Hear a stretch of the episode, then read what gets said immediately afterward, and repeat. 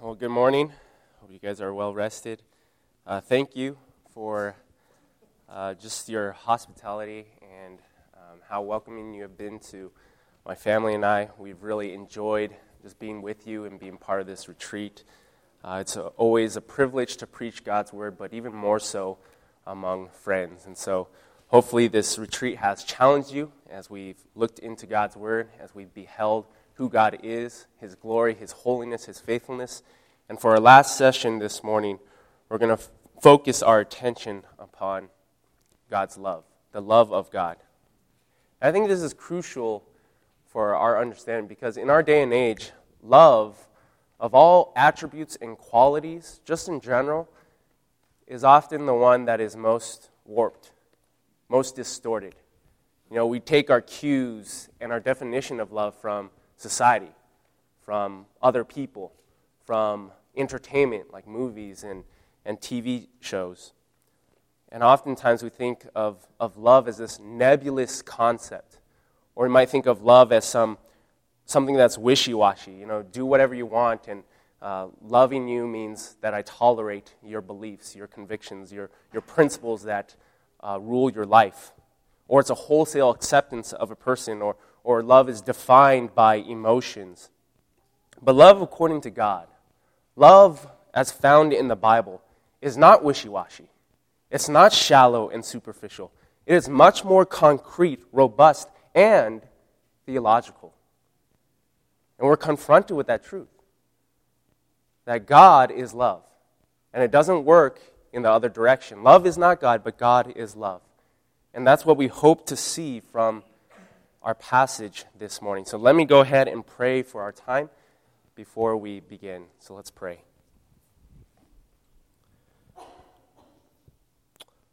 Oh, Father, would you tenderize our hearts? Lord, that you might till the soil of our hearts to be fertile ground, to receive your word with gladness, that it would take root in our hearts and bear fruit in obedience to your Son in a way that would reflect truth and love that you show us through your truth.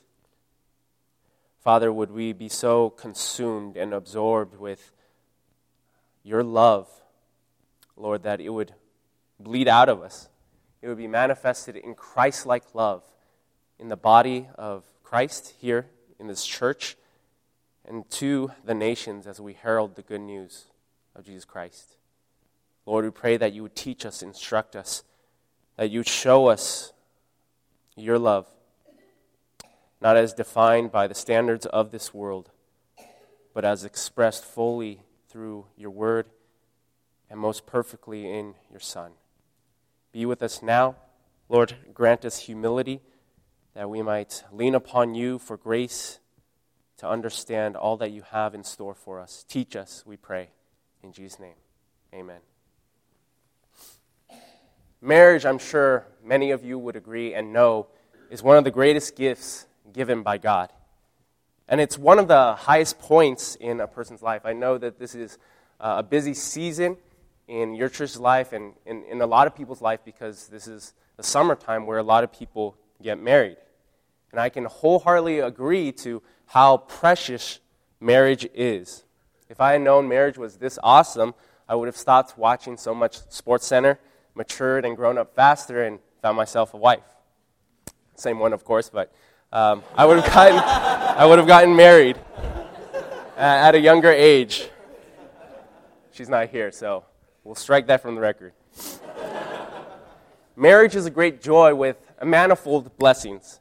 You know, you no longer have to go through life alone, but you're given a, a, a helper from God to accompany you through life's highs and lows.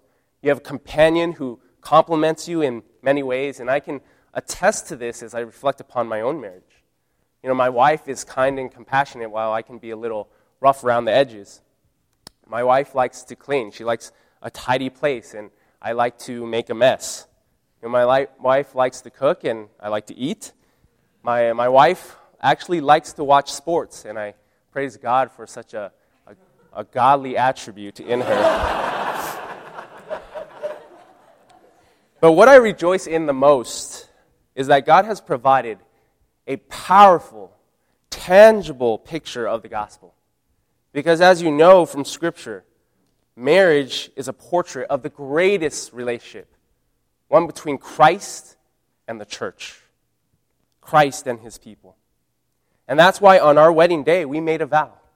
We covenanted with each other, and in the presence of friends, family, and before God, as a worship service, we committed ourselves to endeavor to faithfully love one another till death do us part. And that's why, if we understand how powerful and how privileged we are to have the gift of marriage, it would be illogical, cruel, utterly wicked, and sinful for me to betray my wife's trust and cheat on her. You know, if I were to flirt with other girls, it would go against everything marriage is and stands for. Because I already have a bride. I've made my vows to her. But you know what would crush my wife's heart the most? More than physical attraction, more than smooth words, more than shady games, what would make infidelity so painful for her is because she loves me and I have betrayed her love. Beloved, those loved by God as Christians, as people who make up the church, His bride, God loves you. He is faithful to you, as we studied last night. But if you're anything like me, you're often surprised by how unfaithful you can be at times to Him. How easy it is to waver in your commitment to Him and flirt with sin and temptation. We turn from God and commit spiritual adultery. And the only way we will ever remain committed in love towards God is if we first realize his commitment in love towards us. This morning, we build upon the gospel elements we have been examining and tracing through the Old Testament. The holiness of God and the faithfulness of God ought to intensify both our appreciation and our amazement at the love of God. In the story of Hosea, the prophet is called by God to buy back his wife a wife who commits adultery. And this serves as a vivid picture because the book of Hosea poignantly captures a love story. It beautifully and tragically portrays God's faithful, loving pursuit of the unfaithful, of the seemingly unlovable, of how God persistently loves those who do not love him back. This morning we'll be in Hosea chapter 3, so go ahead and turn there in your Bibles. Hosea chapter 3. We'll read the whole chapter.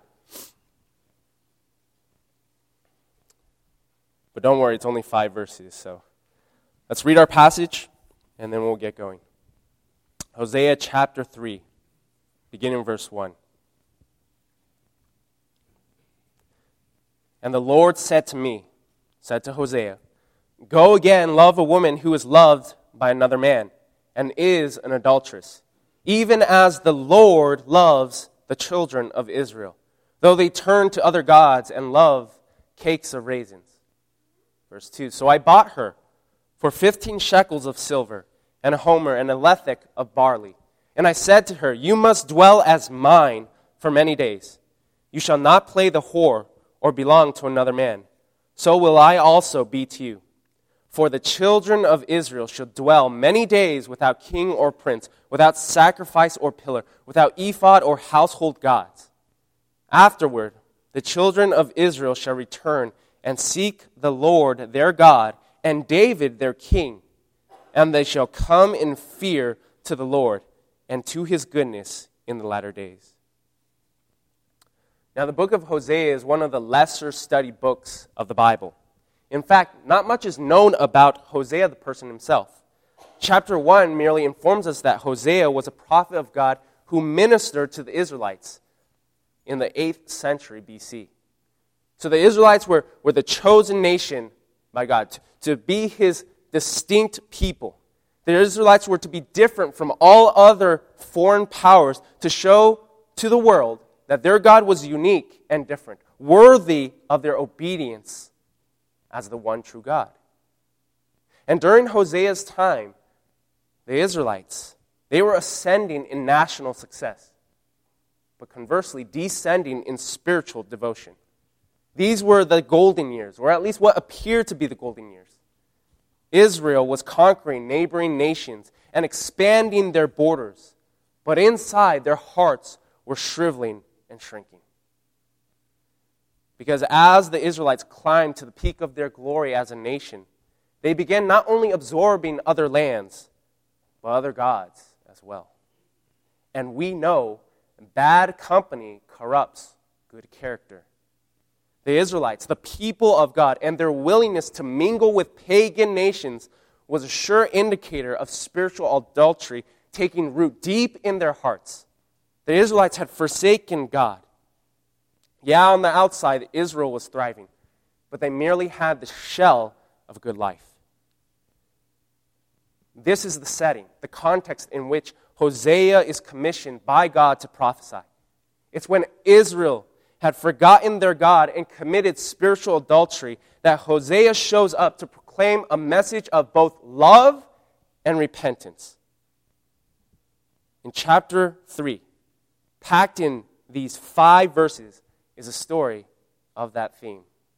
A story that calls us, as we read, to forsake our idolatrous ways and to return to our loving God, to, spe- to cease spiritual adultery and return to the Lord. If you need an outline, here's a simple one. The love of God, as we will see, requires first that we realize God's love. The love of God requires firstly that we realize God's love. And I know it seems so obvious, right? But yet it's easily forgotten. Read with me again back in chapter 3, verse 1.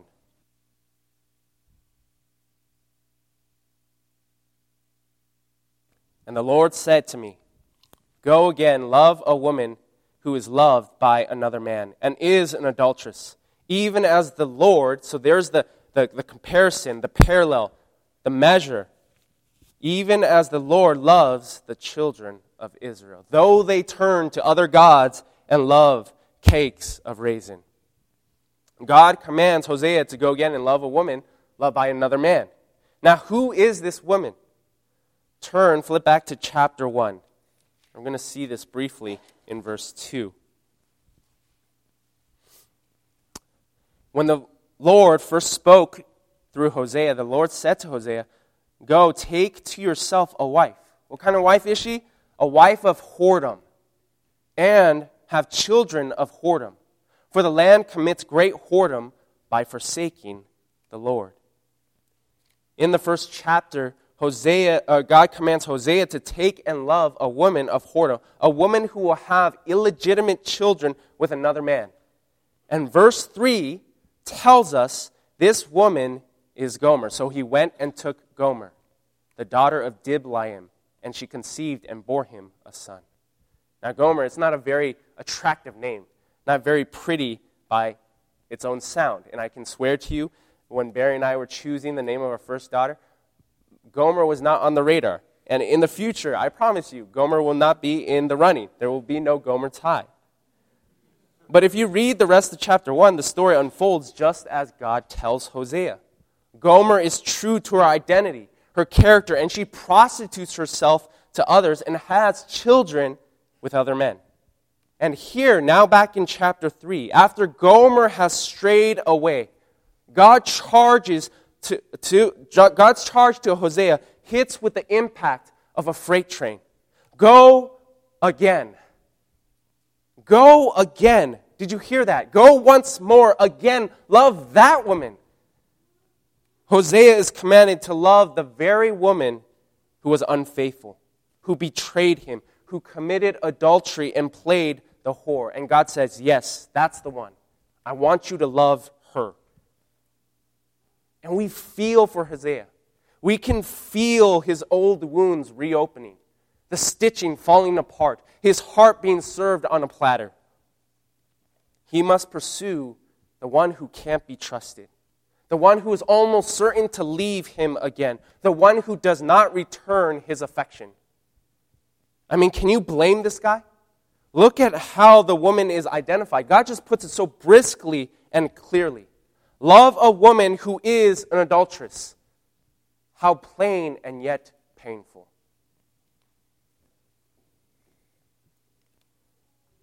This is contrary to what we would do. You know, there are certain qualities we look for in a spouse or will look for when we're on the hunt. You know, we have certain traits or attributes that are non negotiables that our potential wife or husband must have. That's the way it was for me. You know, when I was looking for a girl to date, she had to have a particular set of qualities. She had to be a solid Christian who loved the word, who loved the gospel.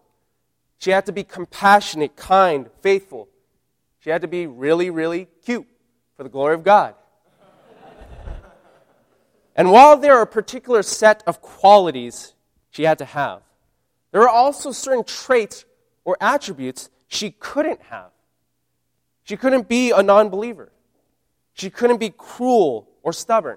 You know, she couldn't smell like a dude or be able to grow on a, a full on beard because that would be weird. That wouldn't be cool. Now, we all have a set of qualities or traits that are must haves or must nots. And they might differ from one person to another, but I believe we can all agree none of us are searching or longing for a cheater. Right? No one says, wow, look at that girl. Her unfaithfulness is so beautiful. We don't talk like that. Who would want a woman identified as an adulteress? Think about all the hopes you have for your future spouse or the qualities you admire in your spouse now. Would you pursue them if you full well knew they were going to leave you? If they were defined as a person of unfaithfulness, a woman or man of adultery? Of course not. Unfaithfulness is the very attribute that works against the marriage and destroys it. No one marries a whore. And that's what would have perplexed, stunned the Israelites. We find out in verse 2, Hosea obeys God. And it says, So I bought her Hosea buys his wife for 15 shekels of silver and a homer and a lethech of barley. Why would Hosea buy back his wife? I mean, take it another step further, and it begs another question. Why would Gomer even be in this position, in a condition where she needs to be purchased? How come she has to be up for sale? It's telling of how far Gomer has fallen. She's probably acquired such a debt, so high, that the only way she can pay it off is to stoop low, to market herself off. No longer was she the wife of a prophet, but a slave for sale. And it must have punctured Hosea's heart to not only have to pursue and love her, but then to spend his hard earned resources, to have to buy and redeem back his very wife. Now, use your sanctified imagination with me. We aren't told the exact details of how this transaction went down, but to help us feel the story, we need to step into this passage. There, you picture Gomer's eyes glued to the ground. She sits on the auction block for the city in front of everyone, probably naked, as a mere spectacle to be gazed at. And then the bidding begins. One person cries out, 12 shekels of silver. And Hosea quickly announces, I'll give 13 shekels. And you can see Gomer's gaze lifted up a little, shocked to recognize Hosea's voice. But another blurts out, 14 shekels. Hosea follows, 15 shekels. I'll pay 15. And as the auction seems to be coming to a close, another voice calls from the crowd 20 shekels. And there's a pause. Panic seizes Hosea because he only has 15 shekels. And so his brain rushes into a mental scramble. He shouts out in desperation, I'll give 15 shekels and a homer and a lethech of barley, which is a package that amounts probably to around 30 shekels. 30 shekels. And there's silence. Everyone else refrains from bidding. They won't spend more than 15 shekels, more than the typical price of a slave. Hosea pays double. Hosea pays double the standard rate.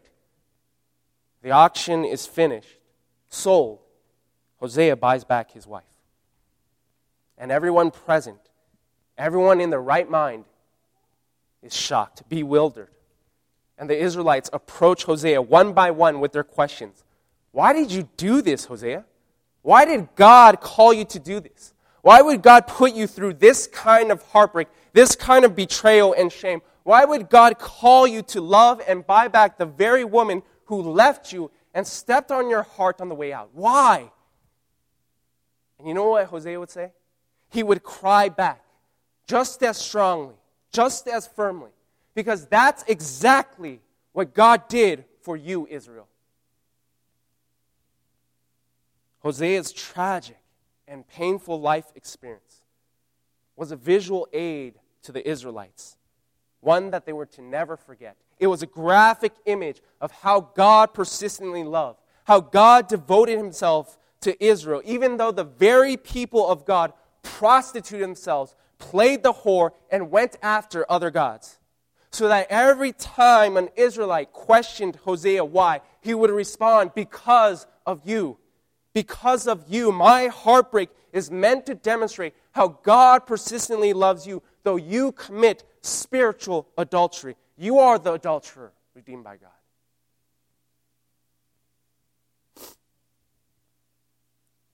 And if there's anyone who gets that story, if there's anyone who gets that illustration, shouldn't it be us? We live many years after this event where God has given us a bright and full picture of His persistent love. And you know where you find it? At the cross. Every single one of us is that woman. We're on the block. We're enslaved to sin. We have gone after other lovers, given ourselves to other gods, false gods. The God of comfort, the God of anger, the God of pride, the God of self, the God of career, the God of personal prestige. And God speaks to his son Go again, son. Love a people of adultery. And Jesus enters into the marketplace and he looks at us unfaithful, with nothing to offer him. And he pursues us. He persistently loves us, and he buys us back. Only what he offers is not money, not silver or gold, but his own precious blood. He lays down his life that you might have life in and through him. He redeems us that we should be his and he ours. Sinner, do you realize God's love for you? There was no price too high, even if it cost his own son. Jesus Christ, the Son of God, perfect and holy, faithful and true, redeems us, dies for us to make wretched sinners, spiritual whores, to transform us into his beloved children, children of God, and thus we are.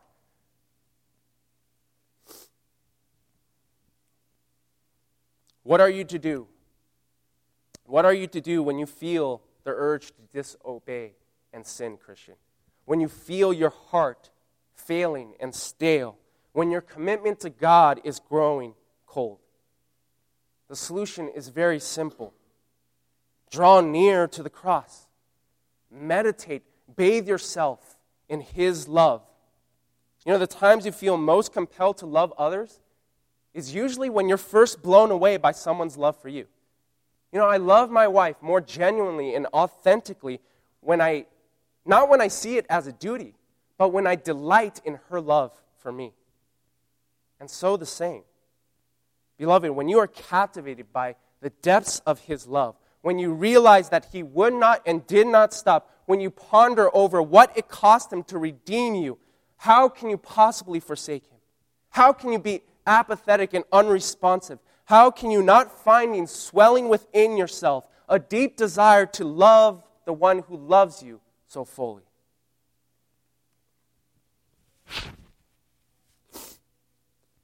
The Apostle John reveals this so simply to us. We love because he first loved us. The love of God produces love in the hearts of his children. Thomas Watson, my favorite Puritan, said this The more we believe, the more we believe in God, His love for us, the more we love. Faith is the root, and love is the flower that grows upon it. Do you see how the gospel blossoms forth even from the Old Testament? Those devastated, demolished by the holiness of God, those undone and in awe of the faithfulness of God, are those delighted by and delighting in the love of God. The love of God requires you to realize His love. And secondly, the love of God requires you then to repent of your sins. The love of God requires you to repent of your sins. You know, the persistent love of God shouldn't leave us passive. The love of God ought to compel you to action. It ought to produce within you a desire to weed out any unfaithfulness residing in your heart. The two go hand in hand. Look at verse 3. This is after Hosea buys back his wife. He says to her, You must dwell as mine. You must dwell as mine for many days. You shall not play the whore or belong to another man. So will I also be to you. It's as if they're renewing their marriage covenant. Verse 4 For the children of Israel shall dwell many days without king or prince, without sacrifice or pillar, without ephod or household gods. Hosea redeemed Gomer for a distinct purpose that she would be his and he hers. She would belong to him and him alone. No longer was she to pursue other lovers. No longer was she supposed to be someone else's possession. She was Hosea's, and Hosea was hers. And the Israelites must have understood this because Hosea chapter 3, this was their story. The Israelites were to no longer go after other lovers. The Israelites were, to no longer, were, were no longer someone else's possession. The Israelites were the people of God. But their track record held no semblance of that reality, of that identity. Their track record showed themselves selling out, prostituting themselves. And what's interesting is how they went astray, how they committed their idolatry. They didn't full on abandon God and remove Him completely from their lives, they merely added to Him. That's why in verse 4 you have elements associated with worship of God, like sacrifice and priestly ephod, mixed with elements associated with worship of false gods, like pillars and household idols. The Israelites were not condemned because they failed to offer sacrifices. They were condemned because they were also adding pagan pillars. The Israelites were not charged for disregarding the priestly duties, the priestly ephod, but for adding and worshiping household gods, little idols. They thought that they could have God, yes, but something more, something else. That's how they committed their idolatry by addition, by subtly compromising, by inviting other things, by giving in little by little to their impurity. And we look at these Israelites and we write them off. We think to ourselves, what stupid people. How could they be so foolish? They had God. Why would they ever want something more? But don't we do the same? Aren't we just as guilty? We won't come out and completely devote ourselves to pagan idols, but we have promiscuous tendencies we have subtle compromises, little impurities, just like the Israelites. Our problem is the same. We try to worship God and then we try to also get our own. You know, the scariest form of idolatry is the one that hides under the cloak of worship, the one that hides under the guise of God's glory. When we love the praise of our peers for playing on the praise team more than we love praising God Himself. When praying before a meal is an opportunity to esteem ourselves and sound eloquent or godly. When we pat ourselves on the back for answering a difficult theological question. When our reputation, our Christian reputation at church, matters more than our Christ. when we defile our worship of God by trying to improve or add to it for our own gain, for our own liking, for our own preference. That's exactly what the Israelites were doing. It's not like they aborted worshiping God. They just adjusted it a little to accommodate their own wisdom, their own wants, and adding their seemingly innocent idols. The question for us is how are we impure in our devotion to God? What are the little idols hidden deep, nested within our hearts? So, how do you identify your idols? Well, ask yourself this What is the one thing or the main thing that if you lost it or had to part with it, it would devastate you? What is your non negotiable, your indispensable? Who or what are you depending on most to make you feel like life is worth living? If it's anything besides Jesus, then that's your idol. It doesn't mean that it's a bad thing. You know, it could be your house, your comforts, your family, your ministry in church. But it's a good thing that goes wrong because you make it an ultimate thing. Idolatry, for the most part, is never flagrant rebellion. It's an insidious slipping. It's slowly giving in. And all that is required is a little mixing, a little tainting, a little compromise. And that's what the Israelites had done. Because of their adulterous ways, Hosea declares that the Israelites would dwell many days without a king or prince because they rejected God as their only king. They would be without sacrifice and ephod because they had failed to consecrate themselves wholly to the Lord. They would be without pillar or household gods and any other items they added to their blemished worship.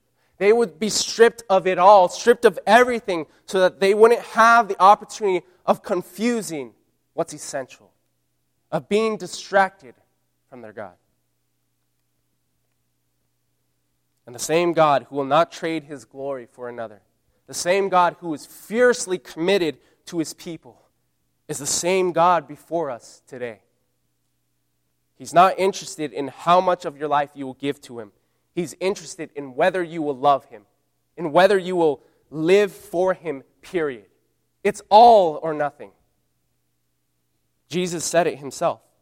No one, absolutely no one, can serve two masters. For either he will hate the one and love the other, or he will be devoted to one and despise the other. Listen to that kind of language. It's very black and white. You hate one and love another. There are no other options, there's no middle ground. Yet there's hope. Look at verse 5. Afterward, after this reproving stage, afterward, the children of Israel shall return and seek the Lord their God and David their king, and they shall come in fear to the Lord and to his goodness in the latter days. There will come a day when Israel, the Israelites, return. The solution is not to coddle our sinful idols or occasionally gratify our promiscuous hearts. The solution is a complete turning.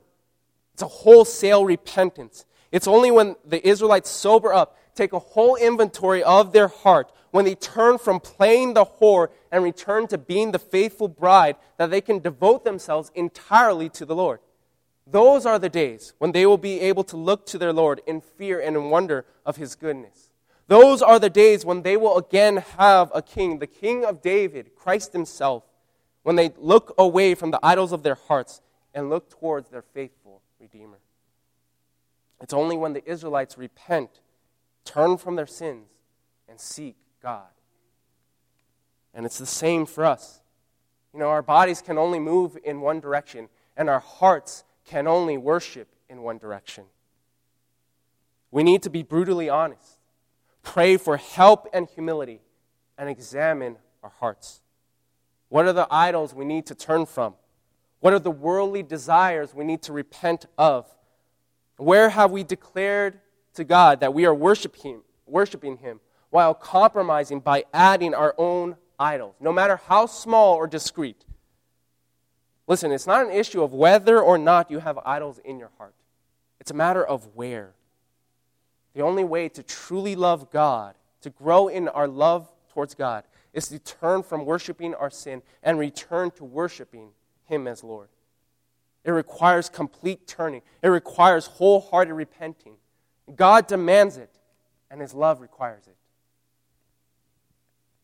And you might say, that's too hard. You know, that's not fair. In fact, that might be our initial reaction to this entire chapter. This is, this is too harsh. This is too much, too demanding. The requirements are too steep. It's not fair that we have to realize His love. It's not fair that we have to repent of our idols.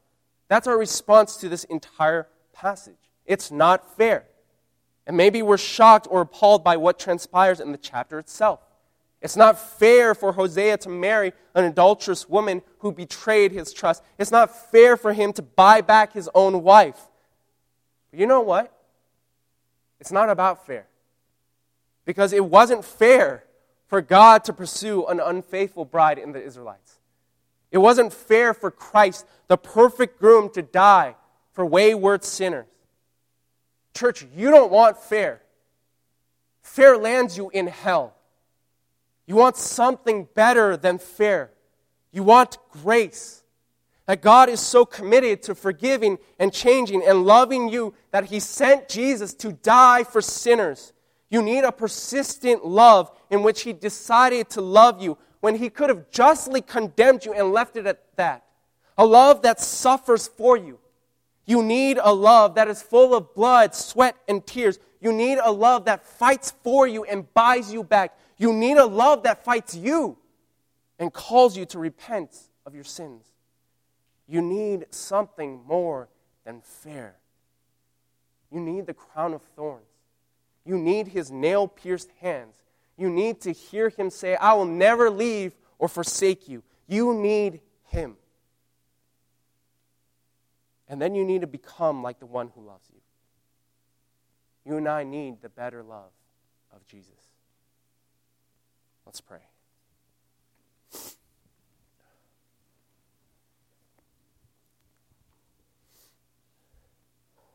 God, we're so humbled by the magnitude of your love. And it comes in part by who you are, that you are holy God. And it comes in part by who we are, unworthy sinners. And Lord, that chasm just leaves us in awe, amazed at the depth of your love. That you would pursue those who would not pursue you, so much so that you would give your Son for sinners. That you would change our hearts. Oh Lord, I pray for all of us here that you would mar- melt any hardness of heart, that we be tender towards Christ and that would infiltrate all that we do. That would be the spectacle by which we see ourselves, others, and all that you have given to us. That we might not only be clothed in your love, but we would clothe our actions, our attitudes, our relationships, our work in the love of Christ. That you might be glorified and honored, that you might be exalted and revered.